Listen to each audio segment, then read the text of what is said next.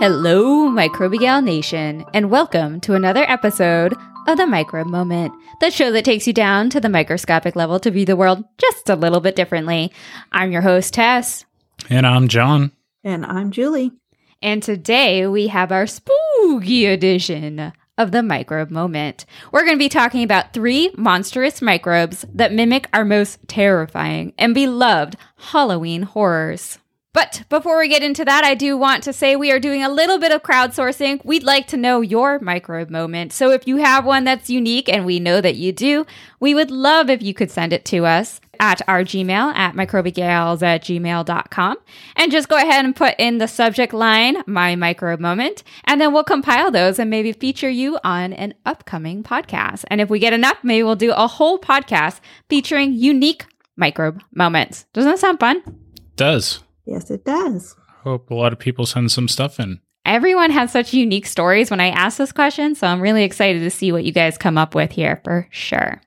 In today's podcast, we will be talking about three different tales, two of which are in history, two of which are with fungal, and all of which have this underlying lesson to them that the only thing to fear is the knowledge that we do not know. And, and often that knowledge is the unknown world or the unseen world, as some people like to say. So without further ado, I'd like Jonathan to go ahead and take it away on the Great New England Vampire Scare. All right. So, did either of you know that for 200 years, around 200 years, there were thought to be vampires in New England? Dun dun dun. This happened between the 18th and 19th century. So it's the 1700s and the 1800s. Yep, Oh, it's always so confusing, huh? it is. And during this time, there are cases where families desecrated the bodies of the deceased, thought to be vampires feasting on their surviving family members. Is this still the time that we're thinking miasma theory, or have people st- started to connect microbes to infectious diseases? It actually spans that time period. So it starts in the miasma theory, but then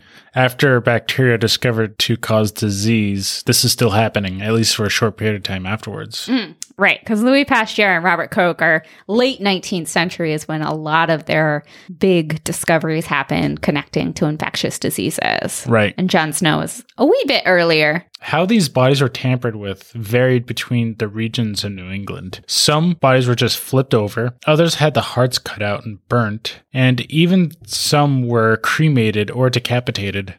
And all this was done to stop the predatory actions of the vampire and to save the remaining family members, people who are wasting away or looked like they were having the life drained from them. It's gonna be so scary to think like your loved one is dead, and then you said predatory, so the zom or not zombies, the vampires actually are trying to feed off the other family members, Right. and then you have to mutilate your loved one after weeks, months of being buried in the ground, and So Decomping? some were months, some were years. So Oh it wasn't just like couple week period. This was a long range. and were family members like involved, like they were doing the digging up? They must have, right? Because usually they were still burying people in their yards at that point. Yeah, I think the townsfolk were also involved. Like Mhm. there there are instances where the townfolk townsfolk were like, You gotta dig up your family members and find where this vampire is. Oh my god! Really cool picture um, on Facebook the other day, or the news or something, where they then you could see the skull, and then there was like one of those sky things, the um, like a sword, like a bent sword almost, Mm. right over their neck. So if they happened to try and rise up from the grave, they would cut their own head off. Oh my god! Yeah, that that was actually another instance of how they did to uh, prevent the vampire from coming back. That's so intense. And it was thought that the supernatural was bringing back the dead to feast on the living, but in actuality, it was tuberculosis that was leading people to the grave. In fact, 12 of the biggest vampire related exhumations in New England were due to tuberculosis. Even Henry David Thoreau mentioned vampires in one of his journals. So 12 of them were due to tuberculosis, Uh, the, the biggest ones, yes. And the other ones we don't know what they were due to. I mean, most of them were, but the 12 of like the most well known cases, like there's been, I was going to say a little bit later, but there's at least 80 cases of New England vampires. Mm. So out of the biggest, you know, 12 of the biggest ones were tuberculosis. Some weren't, but the majority, I believe, were tuberculosis. And this, this actually ties into European vampires. I'll get into that a little bit later, too. All right.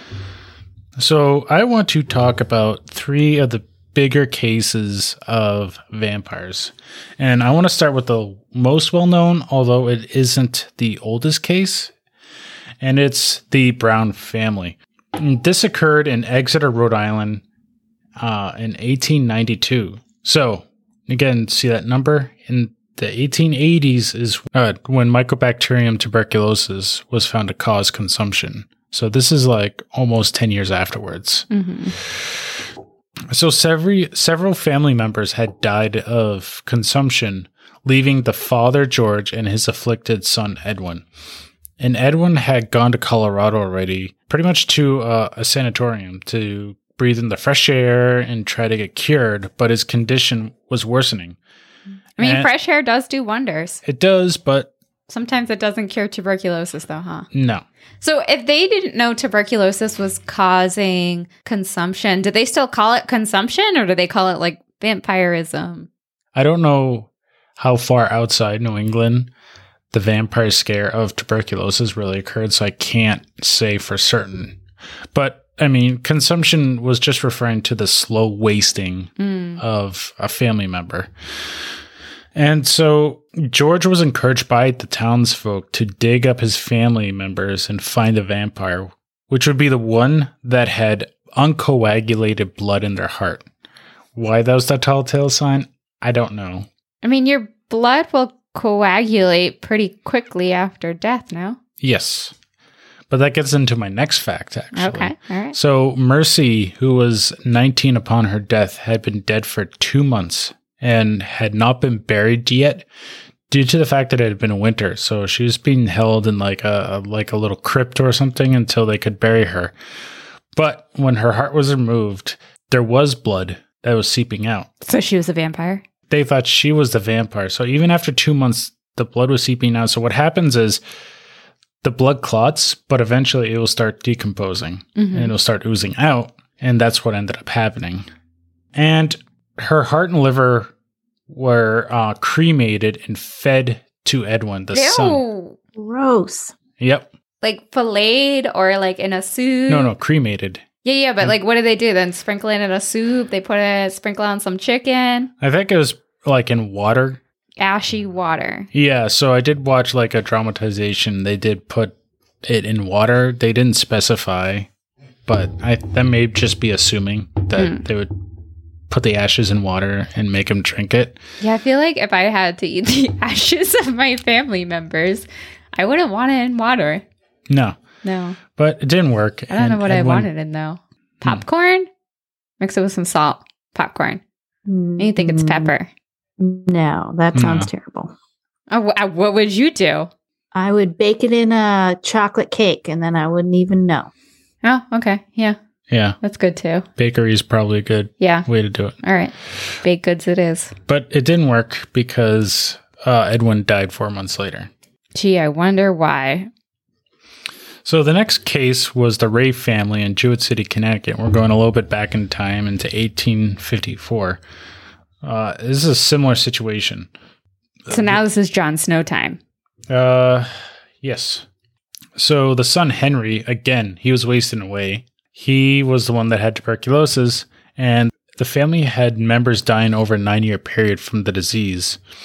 And what they ended up doing is they took two of his deceased brothers, they were exhumed, and they burnt the bodies. And he ended up recovering, and I think because of that burning of vampire bodies, I this is a audio medium and I just used air quotes, so that didn't work. But You wouldn't be the first person to Yeah. do so. so burning of the quote unquote vampires or part of the body became a standard in the area to alleviate the afflicted of the disease. And the last one I want to talk about is Griswold, Connecticut. So many in Connecticut, huh? Yeah. There were some in Vermont too, some in Maine, I think a couple in New Hampshire.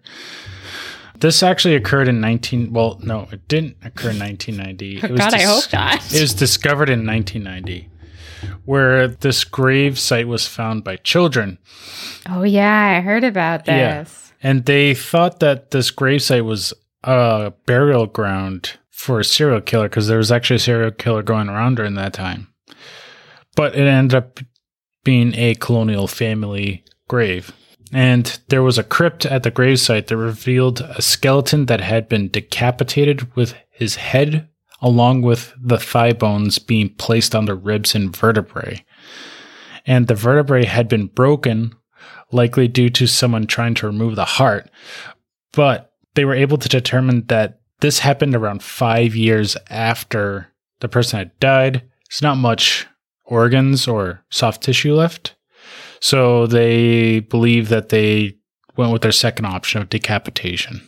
So what is the significance of the thigh bone being ripped off and placed on the chest? That one I don't know. That Did they one maybe doesn't. have them like in a cross across the chest or something? no, it was kind of like um the Jolly Roger skull and crossbones symbol almost. hmm. But I don't really know why they did that. It doesn't make sense. But Yeah, that's weird. maybe Did they so that- think that the, the the the deceased were like actually coming out of the grave in some way and like physically sucking the life out of people? Is that what they were thinking, or was I- it like they thought they were? What did they think was happening?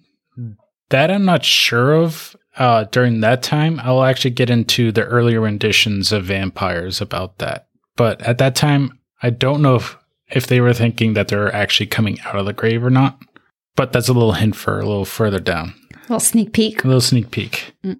So now I want to talk about the bacteria itself. So this is a rod shape bacteria. It's called uh, an acid fast bacillus. That's because it has instead of the normal uh, cell wall that a gram positive has or a, a phospholipid bilayer that a gram negative has, it has this outer layer called mycolic acid. And it's actually pretty good at defending the bacteria from the immune system. Nice little protective shield. Yep.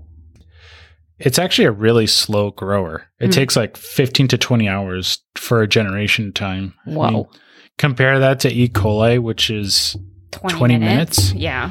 I remember in my microbiology class or my pathogenic microbiology class, we did a um a different species but still mycobacterium and it took 3 weeks just to see colonies. So it grows very slow. And obviously this causes the disease tuberculosis and typically infects the lungs. It's classified as either latent TB or active TB disease. So latent TB is a state where the body, particularly uh, a type of white blood cell called macrophages in the lungs, they prevent the growth and spread of tuberculosis by forming what is a granuloma. That's what they call it, a granuloma. It's pretty much they encircle the bacteria to try to prevent it from spreading. This usually works very well if you're uh, a healthy individual. You're not going to spread it generally until like something causes your immune system to go awry. I think one of the the basic, biggest examples is people who become infected with HIV and develop AIDS. Uh, this is actually particularly um, a big trouble in area where untreated HIV is uh, prominent, and there's also a high rate of tuberculosis infections as well. Mm, that makes sense. They're a little immunocompromised, right? Right. The active infection, you have your a persistent cough with blood or sputum coming out. And You'll- that can take like months to develop, right? Like Right. you could just have a dry cough for months and Yeah, to years, and then all of a sudden have a little bit of sputum, have a little blood in it. right. It's not immediate. It is. It's a You know. slow. It's a low, slow process. Mhm. Uh, you're gonna feel weak. There's gonna be weight loss. You're gonna have night sweats and fever. I'm not gonna get into the too much detail, but treatment is with antibiotics. It's I think nowadays it's always a cocktail of at least three or four different antibiotics. And if you have uh, tuberculosis that's susceptible, the treatment is six to nine months straight of antibiotics. And if it's antibiotic resistant, you have to go to more stronger antibiotics, which also have more side effects. And that can take up to 30 months of treatment. 30. Three zero. Oh my God. And that's if it's still responding. And there are cases out there, I don't know what they call them now. Back when I was in undergrad, they called them TBX, where they were like nothing affected the tuberculosis. Multi drug resistant. It's a real scary thing. Yeah, during our EMT course, they warned us about when if you went into a home that where people were were coughing, had that dry cough, that you immediately wanted to put on a serious like N95 mask, which none of us were familiar with before COVID, but we had uh, they said to be really careful about that if there's any risk of TB where where if we go into somebody's home uh, that that was a really serious thing if you got exposed. They said that in American EMT class. Yep. It's interesting because I don't think we have that high of a prevalence and Well, I think it was sort of noted that a lot of times when people come from overseas, um, that Ah, that right. you might end up, you know, in their home at some point, and that was something to be very careful of.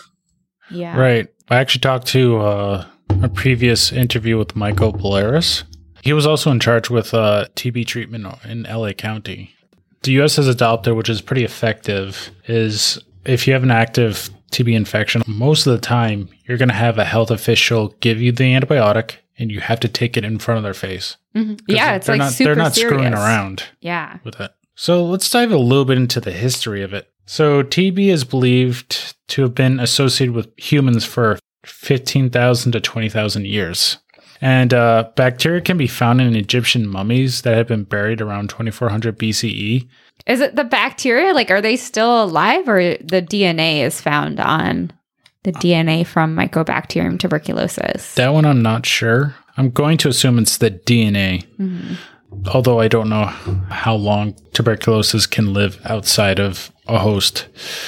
There's also texts describing the disease it caused in India over 3,300 years ago. And it's gone by many names. It's uh, a Pathias in Greece, Thebes in Rome. In 1700s is called the White Plague, 1800s consumption, which we already said, and of course my favorite name, Captain of all these men of death. Which doesn't even make any sense.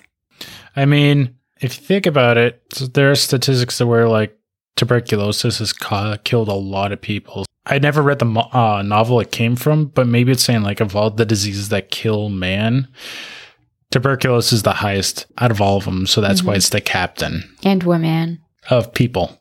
people. And treatments were developed over the centuries, most well known being sanatoriums, like I mentioned before.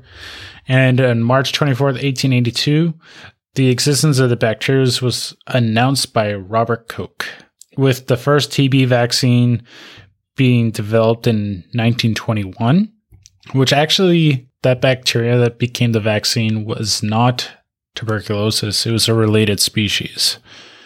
And the first antibiotic treatment was streptomycin that was developed for TB in 1949. By Elizabeth Bugle, even though no one gave her credit for it. No. When they started using streptomycin, it was obvious that there was resistance developing quickly. And so that's when they started developing other antibiotics for it. But yeah, Elizabeth Bugie. That's who it is. I think it's a bugle. I was kind of close. I know, there's a lot of people in science history that don't get the due diligence they deserve. hmm So let's let's wrap this up a little bit and going a little bit further past the 1800s. So vampires originated in Europe and were not exclusive to tuberculosis. The best example is the vampire of Venice, who was discovered in 2009 in Italy. It's got such a good ring to it. Yeah, the Ven- uh, vampire of Venice. Sounds like a movie, like a romance movie. Yeah. And the body was found in a 16th century plague pit and had a brick in their mouth to prevent them from feeding on the living. So wait, so this body was in there with a whole bunch of plague victims? Yeah, it was a plague they- pit. Right. So a whole bunch of other plague people, Yeah. people who died from the plague are in there. Mhm. And then there's one guy who has I don't know why they they singled this person out, mhm. but they did. And it's kind of weird because it is like a physical thing that they did. However, vampires back then were associated with pestilence and disease. They thought that the those diseases would suck the life out of the afflicted and the vampire would gain that life force that was sucked out to the point where they would be able to rise from the grave Mm. once they fed enough. And vampire cases occurred after the discovery of TB, like we said. And This was likely due to the fact that these cases in New England, they were very rural, where it takes time for information to get out there. Also, people were desperate because there was no cure for TB and they were looking for anything to um, try to cure their family members. Yeah. the- only thing to fear is the knowledge they did not know. Exactly. They did not have this knowledge. They had to blame it on someone. But eventually it stopped. Obviously, we don't have uh, any cases of people trying to decapitate the dead. Who knows? At least not from vampirism. Yes. And today there's been at least 80 vampire bodies, but there's likelihood that there are more out there. Yeah, believe that. Well, that was exciting. So, should we move away from vampires and move into zombies? Let's do it. I actually just like as a little tidbit, I was on Instagram the other day and there was a post about which metropolis in America would survive the zombie uh, apocalypse the best, and Boston was rated number one. So, Really? yes, Why? um, because we have real fixed subway systems. Okay. We got a lot of skyscrapers too. Yeah, I don't know exactly like what their their ranking system is, but I thought that was kind of cool. I think Chicago was on there, but Boston was number one. I was like, all right, at least I'm safe from something. I'm running up to the mountains. I mean, that's probably safer than even being in Boston. Depends on how how the infection spreads. All right. Well, I have a scary story to tell about zombies. Ooh, do tell. And it's based on reality too, right? It is. This is a real life zombie story that's probably going on right at this very moment somewhere in our world. Mm. So, our story opens with Annie the carpenter ant.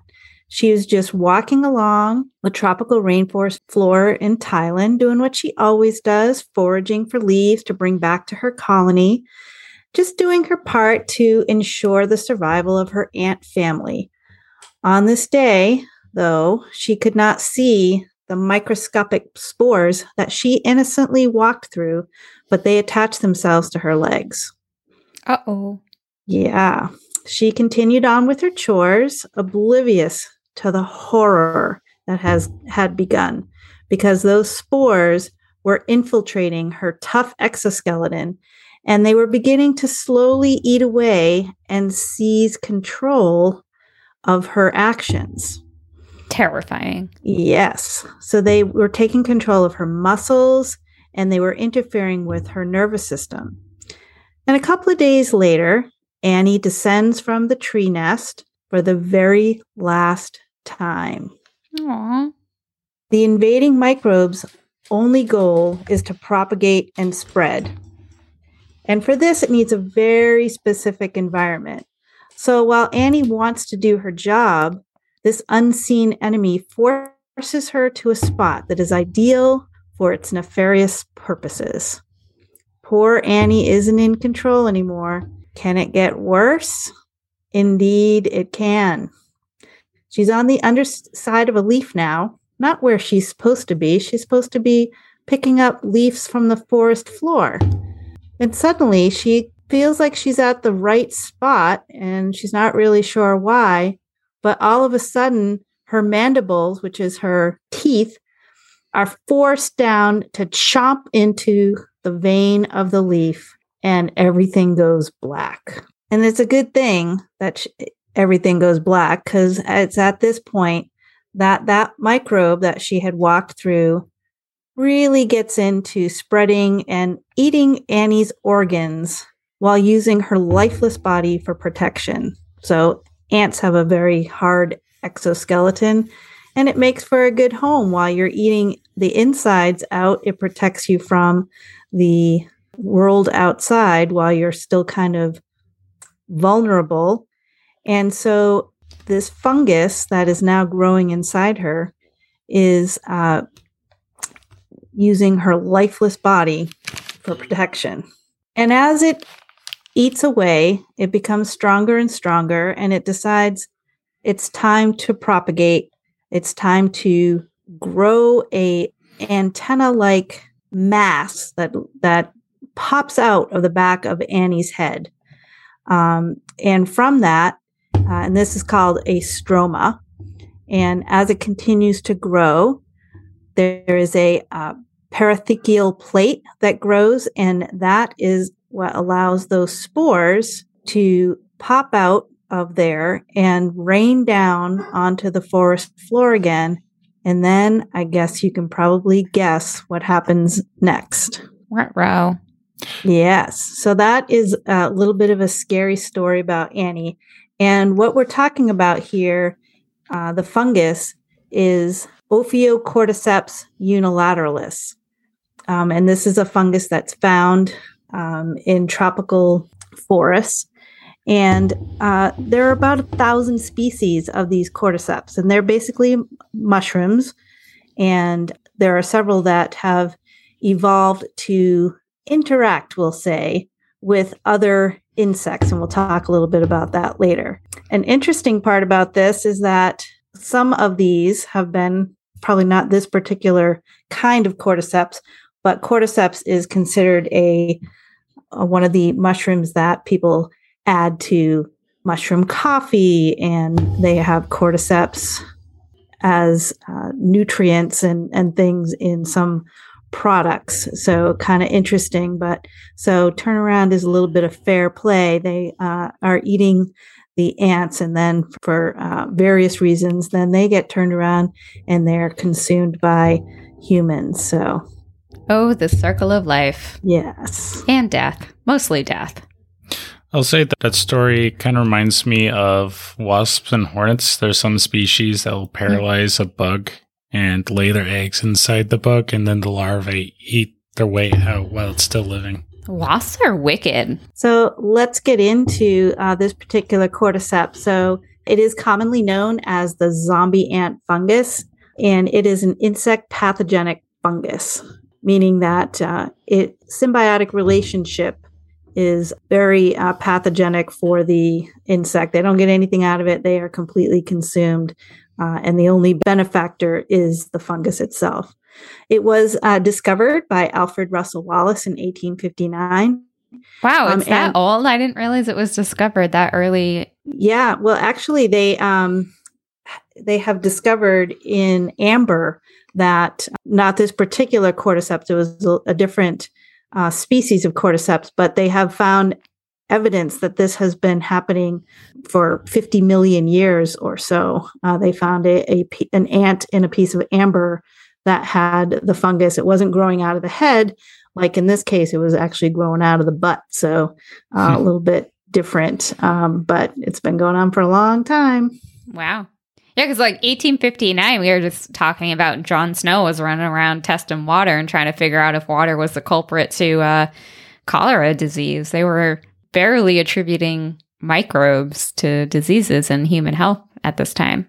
Yeah, luckily we haven't found a cordyceps that is uh, able to do this with people, but it is, and it's really fascinating, right? To think that a fungus could take control and make an ant crawl around to a specific spot that was ideal for the fungus to grow. I mean, that's it's kind of mind-boggling to think that that could actually occur in nature, and it's been going on for a long time.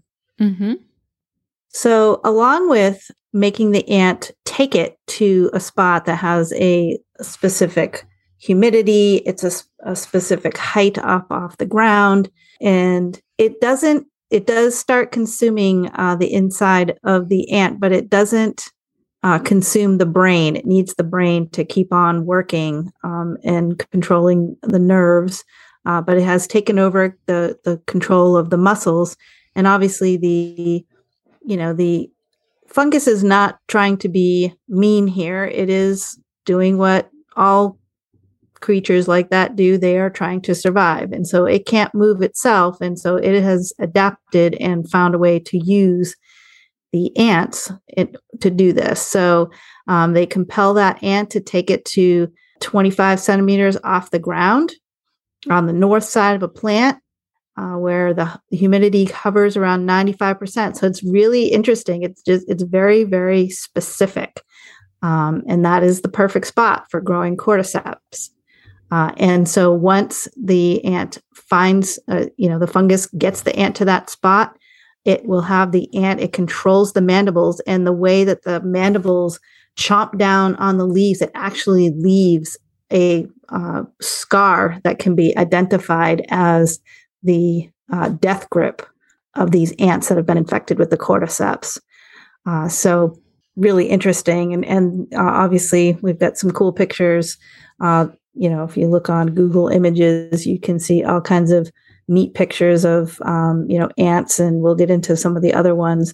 Um, but you can see them uh, kind of stuck in the in these positions because once they're clamped down, they don't move again. Um, and, and they they always look so tortured, like very much in pain, and and like they're not natural at all in their body movements and, and how they get stuck.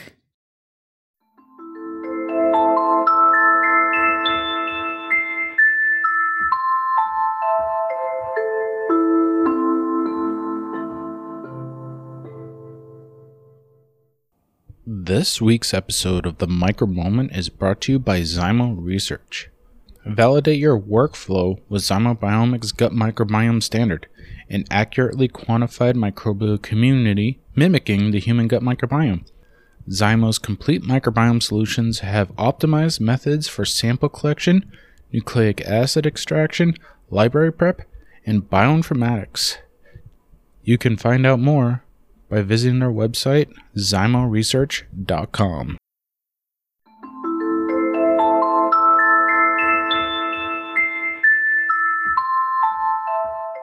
Yeah, I think that the the I think one of the studies that I read, um, the the the way that the mandible is used for this death grip is a it's not normal. It's not a natural biting action from from the ant. So so it's kind of amazing, really. What do you think is more terrifying, having to dig up your family members so that you don't get attacked by a vampire and baking them into chocolate cake? Or having a fungus inside your body that's controlling your every move but not eating your brains? I would say fungus. Yeah, the fungus sounds terrible. Yeah, that sounds terrifying. Because you're aware of it too. Yeah, totally aware and so eating you from the inside out. Zero slowly. control. Yeah, I think I think you have to uh, when we when we think about these ants, it's more like The Walking Dead, not that uh, what's the the Brad Pitt zombie movie there where they're like wicked fast. That was like the scariest zombie movie. I like when you Something have those Z, slow ones. World Z, World, World, World Z, Z, yeah. When you have like the nice slow ones, at least you have a chance. But those ones looked terrifying. Mm. Uh, there's some terrifying ones. Uh, the remakes of Dawn of the Dead and some of the other ones. Instead of like lumbering zombies, whoever remade it, they're like, all right, we got these zombies. They're going to be running and screaming. And like Nazi zombies. Yeah. Ugh, screaming zombies. That doesn't sound good. So, with its mission accomplished, the fungi has uh, spread itself around and uh, it now is the spores are falling down to the forest floor. And uh, just if you weren't aware, the um, when you see mushrooms out, you know, in the ground or on trees, those are also fungus. Um, and the, the, mushrooms are fruiting bodies. So if you think of uh, when you see a, a, mushroom, it's really like the apple of a tree. Uh, the mushrooms are actually the fruit of the, the fungus, which uh, in the case of mushrooms you see in the ground and trees, the hyphae are all growing underground and, and in wood and, and other places. And when the conditions are right, they sprout out these uh, these fruits. Uh, and so for the like a wood mushroom or anything that that would come up, you would be seeing that. In this case, the the antenna, the stroma that's coming out of the ant's head is the fruit. And the purpose of fruit is to spread the spores or like with an apple like the fruit would be the, the seeds inside the apple would be spreading you know the tree around. So in this case we're spreading the fungus around uh, with these spores from this antenna out of the back of the ant's head which is kind of creepy after it made it kill itself basically. Uh, so now that the spores are out they float down to the ground and the next ant is then going to march on through and uh, the process starts again and the cordyceps is now found a new spot uh, that it can go. Do you have any idea what the incidence is of the cordyceps with the ants? Like, if you're in a tropical or in the tropics, what's the prevalence of cordyceps being infected with ants? Could you find one, or does it take a lot to find one?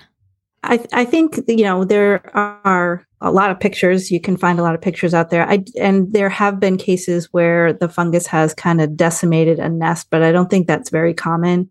And there are some cases where they've seen an infected ant get kind of get kicked out of and removed from the nest um, so that it didn't spread. You know, all of these and and funguses all over are part of the the ecosystem where we see that they are part of the cleanup crew and uh, they also are helping to control populations. But I, I, don't think that it's, you know, I don't think that you would see like hundreds of them uh, on a walk out in the tropical forest. I, I think that it's fairly rare to find one because obviously after it's done its thing that you know the leaves are going to fall down and or mm. blow off so they're you know but I, I, don't think you go through the forest and see hundreds of ants hanging off of leaves like this, which would be super scary.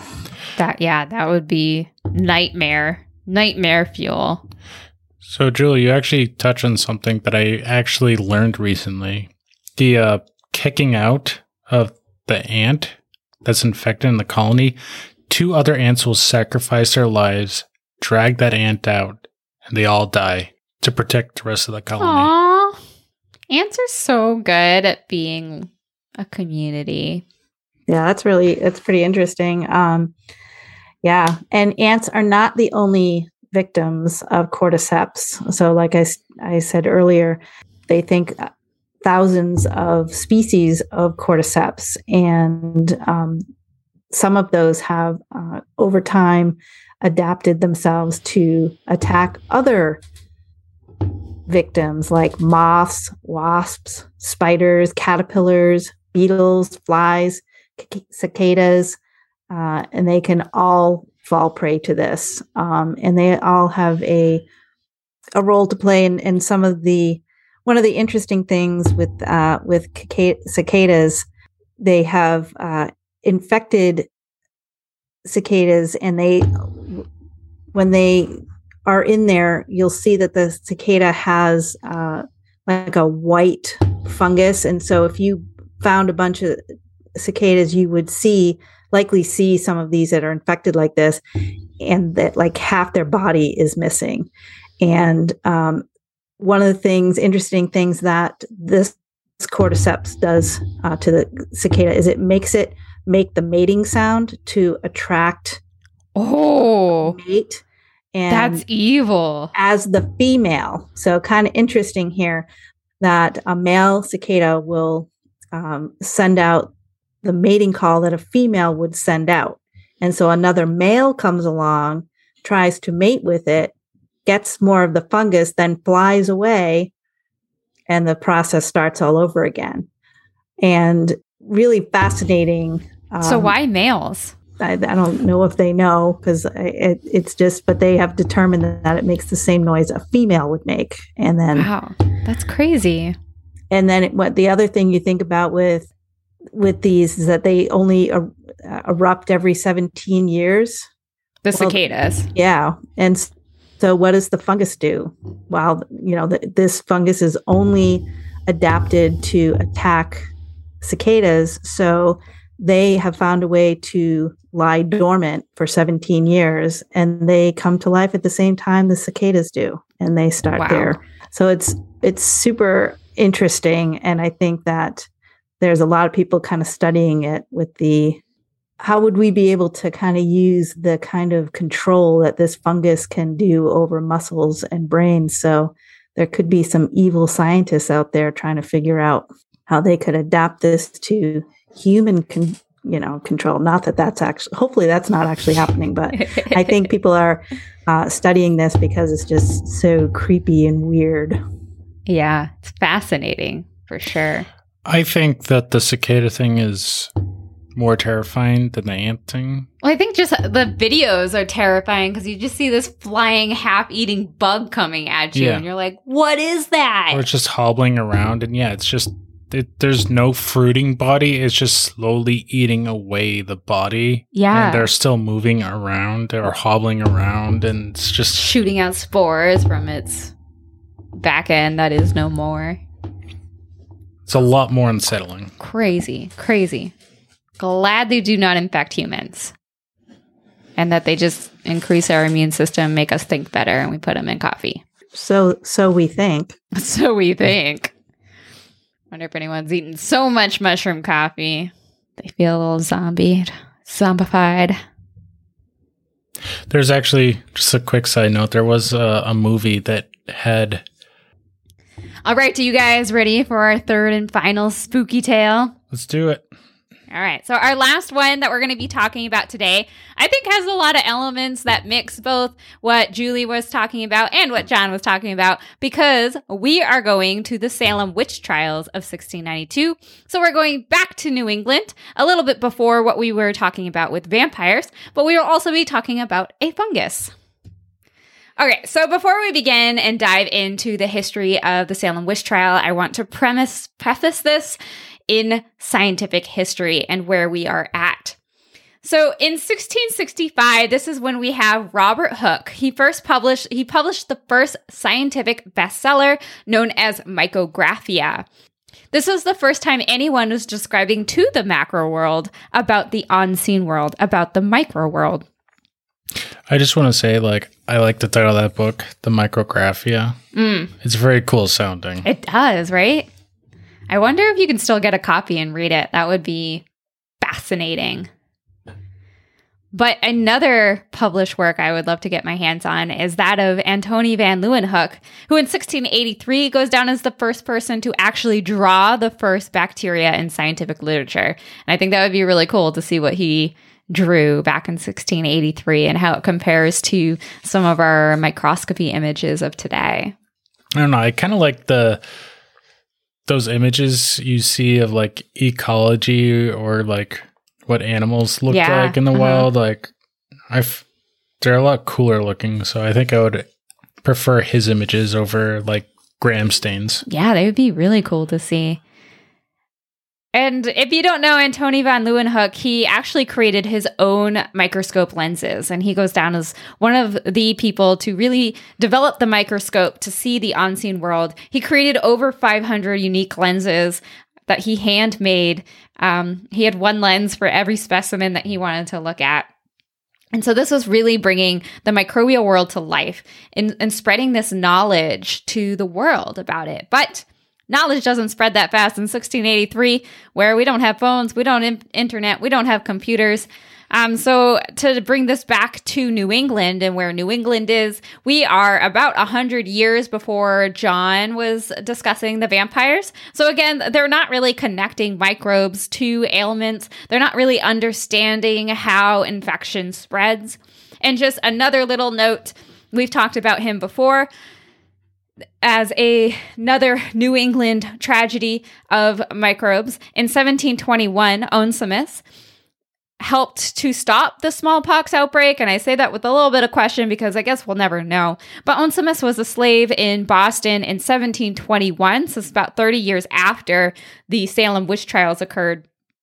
And there was a smallpox outbreak in 1721. 844 people died.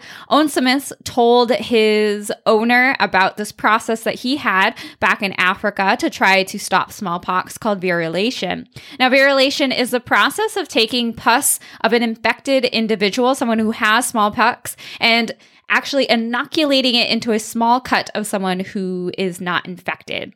And so the idea is by having a small dose of the infection or the infection agent, not that they knew it was an infectious agent, but by having a small dose from this pus, your immune system could adapt and create an immunity. So this is very similar to our idea of vaccines that we have today, although vaccines have a lot more science behind them and they're a lot safer than the process of variolation. Because in variolation, they didn't know how much they were giving to anybody, and so they could accidentally give too much and then the immune system can't overcompensate, they can't control it, and then they will die.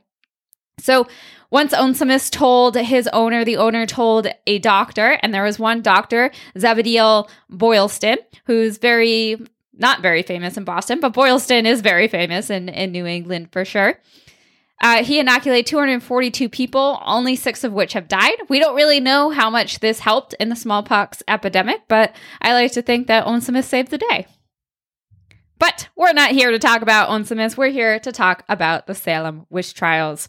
So, this all began when Elizabeth Parris and Abigail Williams, age 9 and 11, respectively, started to have weird fits in January of 1692.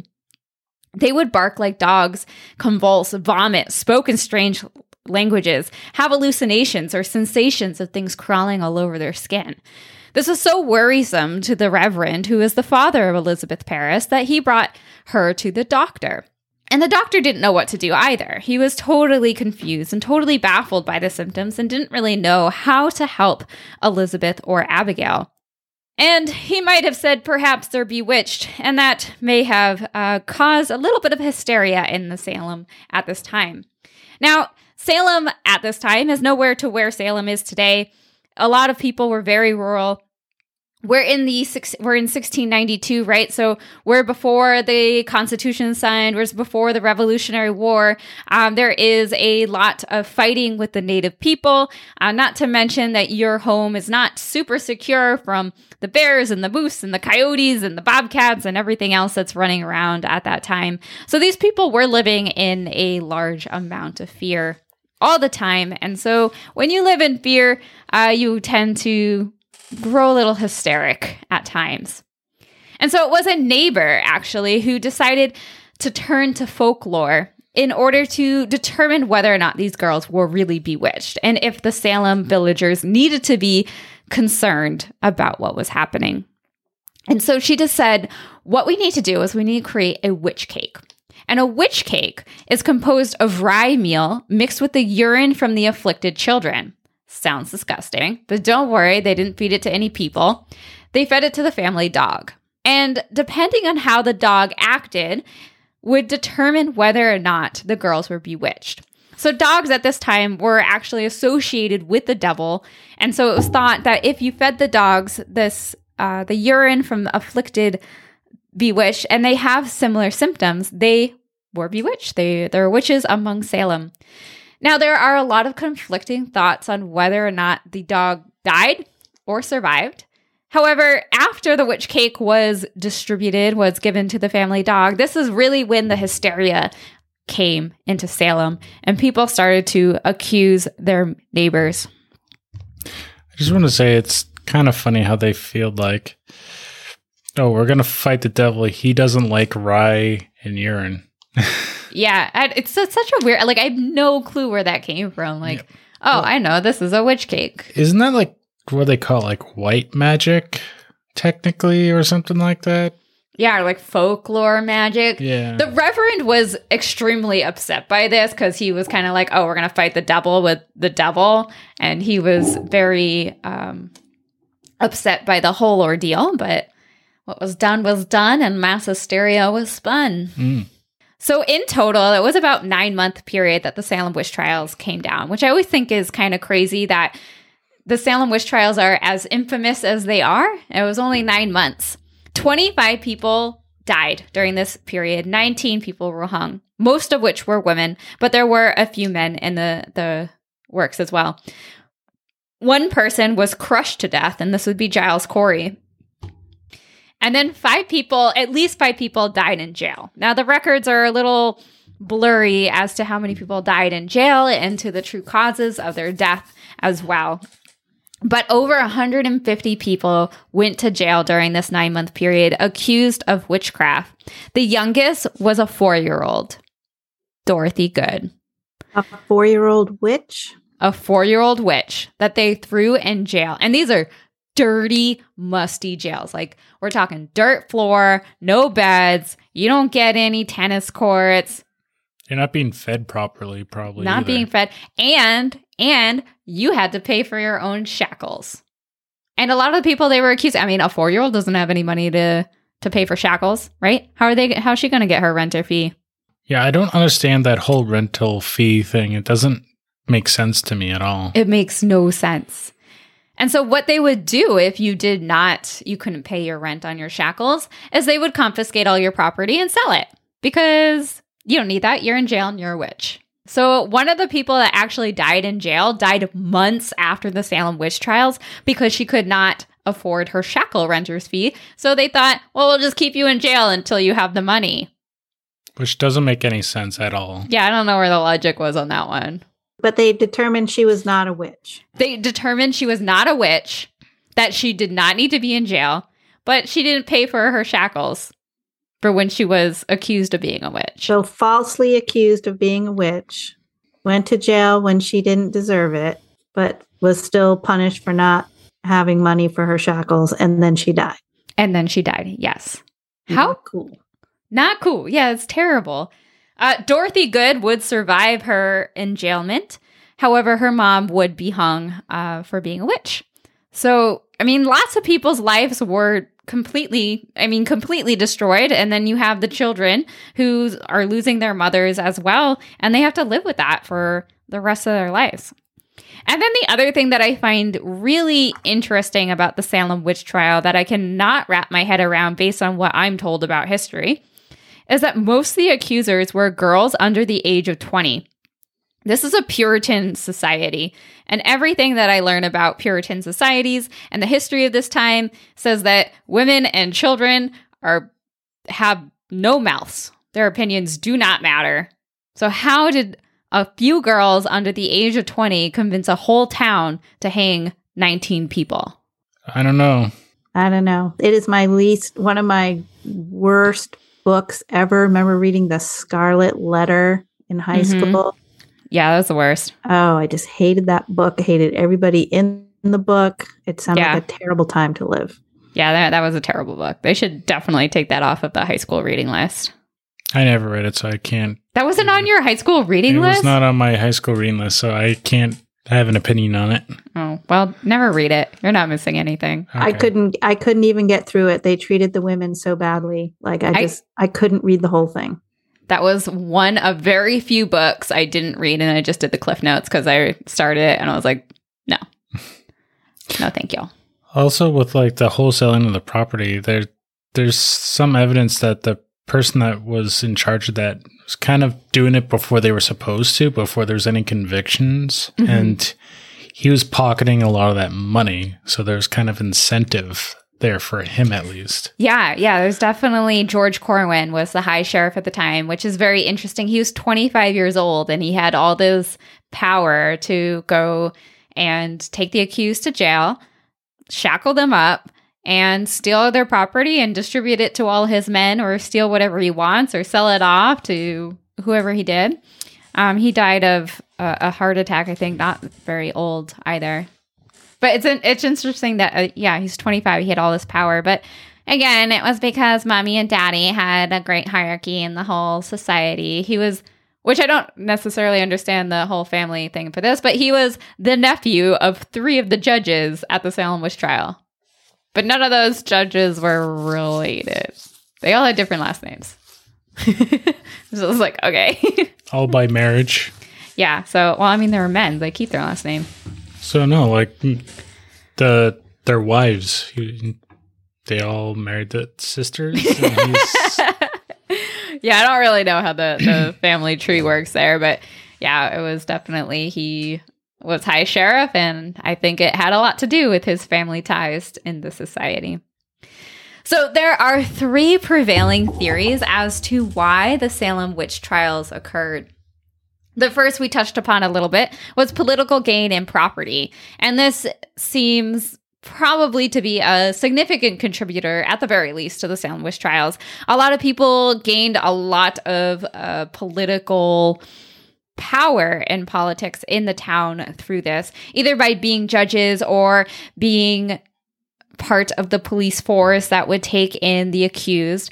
And the other thing that's sort of interesting is a lot of the accusers, those 20, uh, less than 20 year old girls, they were accusing people kind of across the pond. You know, those people that kind of always had their cows that crossed their property line, or those people that were just a little bit different from what they were. And so there was a lot of petty disputes that occurred in Salem, in the Salem village. And it did seem that a lot of times, if you had a petty dispute, you could go to court or you could just say, oh, she's a witch, they'll go to jail, and then you don't have to deal with that anymore, right? So it was a quick way to get, a, get your neighbor out of here. Terrible, but it could be true. The next theory is mass hysteria. And this may seem crazy when you think about it on the surface that mass hysteria and fear just drove a whole town to hang 19 people. But then you look at our history and realize as humans, we do this a lot. We are constantly in mass hysteria when anything changes, when we don't have enough knowledge, we find a scapegoat. And those scapegoats become something that we can latch onto, a physical entity that we can say, This is your fault, and that makes me feel better. If you don't believe me, um, we have McCarthyism of the 1950s, where people were accusing their neighbors of communism. We had the satanic panic that happened in the 1980s that pushed a whole slew of people to the outside and marginalized in society just for things that they liked. And then, even a couple months ago, when we're talking about the pandemic, there was a lot of finger pointing that went around as to who was responsible for COVID 19. And so, mass hysteria, whether or not it was at the beginning of the Salem witch trial or throughout, definitely played a huge role in how the people behaved, for sure. And again, this usually happens because we don't have enough knowledge to understand our fear and to process it in a structured way. But the third theory I'm going to get to is where we're going to tie it all back into microbes because I know that's what you're here for and that's what I'm here for because microbes are the best. So, what is the microbe we're talking about? So, we're going to talk about Claviceps purpurea. So, this is a theory that was thrown out by Linda Caporael. She published a paper where she argued the Salem witch trials could have been the result of ergotism. So, as I said, ergotism is caused by Claviceps purpurea. It's a fungus. It's an ascospore. It's picked up by the wind. It can also be transported by bugs to infect more flowers. So when the ascospore, the spore lands on an ovary of the plant, it infects it and starts growing hyphae. These hyphae eventually grow into an ergot body. The ergot body is also known as a sclerotia, which is a hard mass of fungal mycelium. The ergot body ends up being purple or black in color and can be one to five times bigger than the natural host seed, which may seem pretty big if you have a seed that's five times more than the rest. But when you have a field of rye and you're harvesting, you're likely not even going to catch this purpley or black five times bigger seed. You're just going to harvest your rye and process it. And then each sclerotium produces up to 1 million ascospores that can go infect a new host. So that's a lot. A lot of spores that can then go infect a whole field. And many times in agriculture, we'll have one field dedicated to one crop, meaning that disease can spread pretty rapidly. And Claviceps purpurea has a very large host range.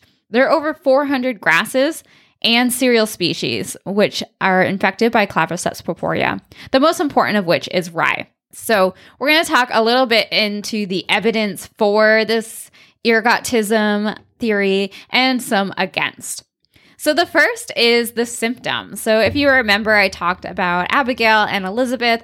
They had these symptoms where they had violent fits, they had hallucinations, they had the sensation of things crawling on their skin, which is also called formication. And these resemble many of the symptoms that you can get from consuming infected rye. The other thing that we have is sort of this perfect environment. So if you notice, the girls started to have these symptoms in January of 1692, which means it would have been the harvest of 1691 that had the infected rye. It's in records that the summer of 1691, the growing season of this year, was particularly warm and wet, which is a fungus paradise.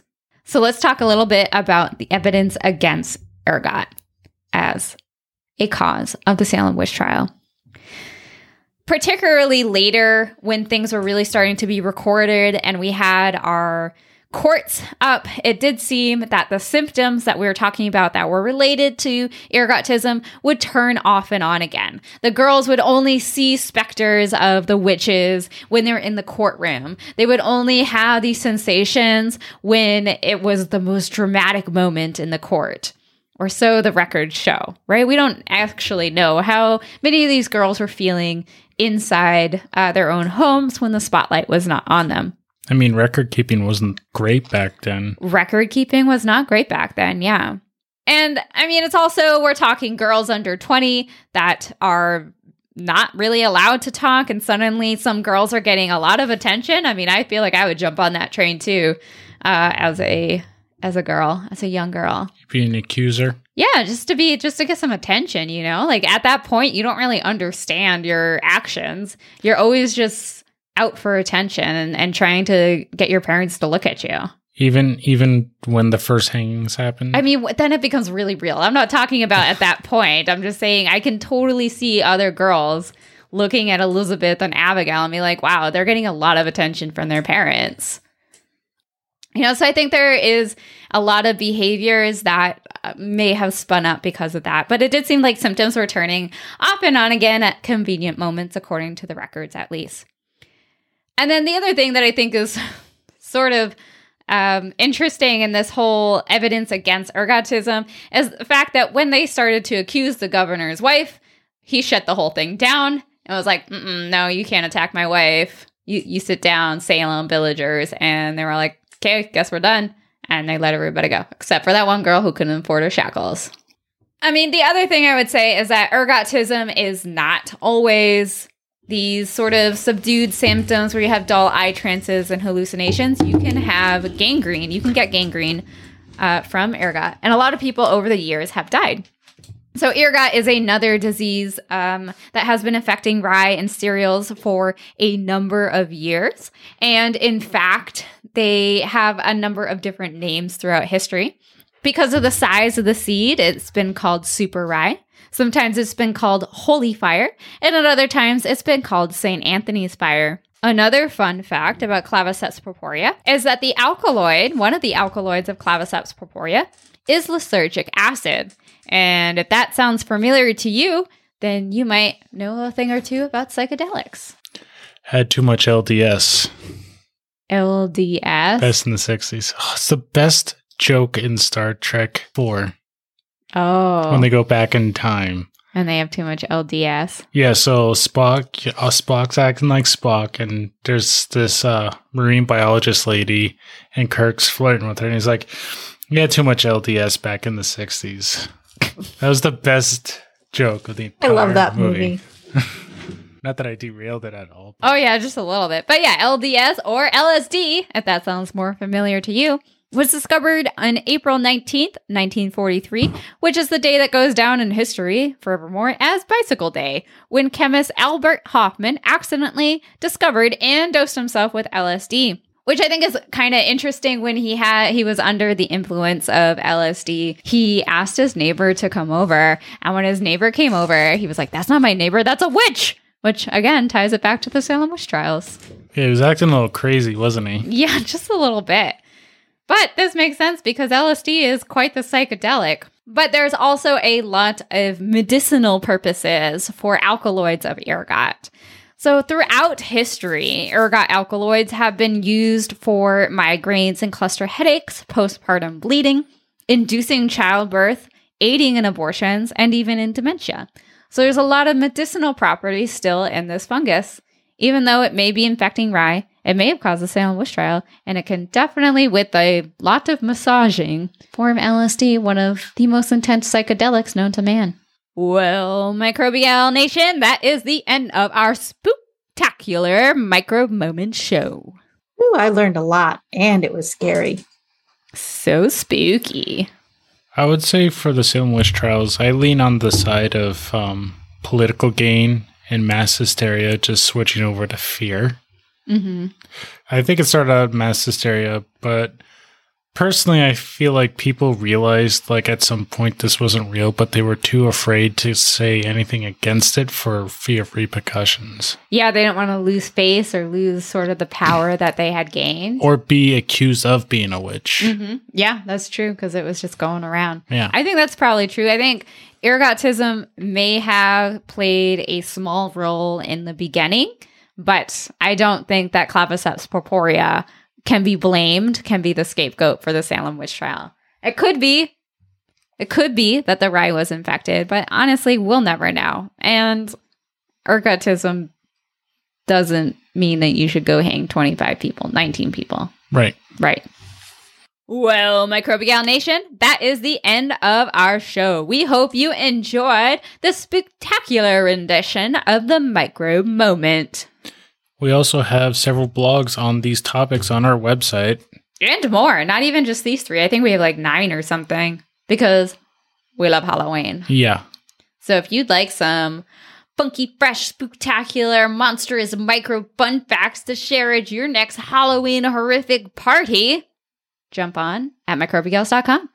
Type in Halloween. See what you see. You can also find us on Twitter at Microbigals. Or Instagram, also at microbigals. Shoot us a message if you'd like to. Any questions, we'd be happy to try to answer. And of course, we want to hear your microbe moment. So go ahead and shoot us an email at microbigals at gmail.com with the subject line, My Microbe Moment. Until next time, everyone. Bye. Bye.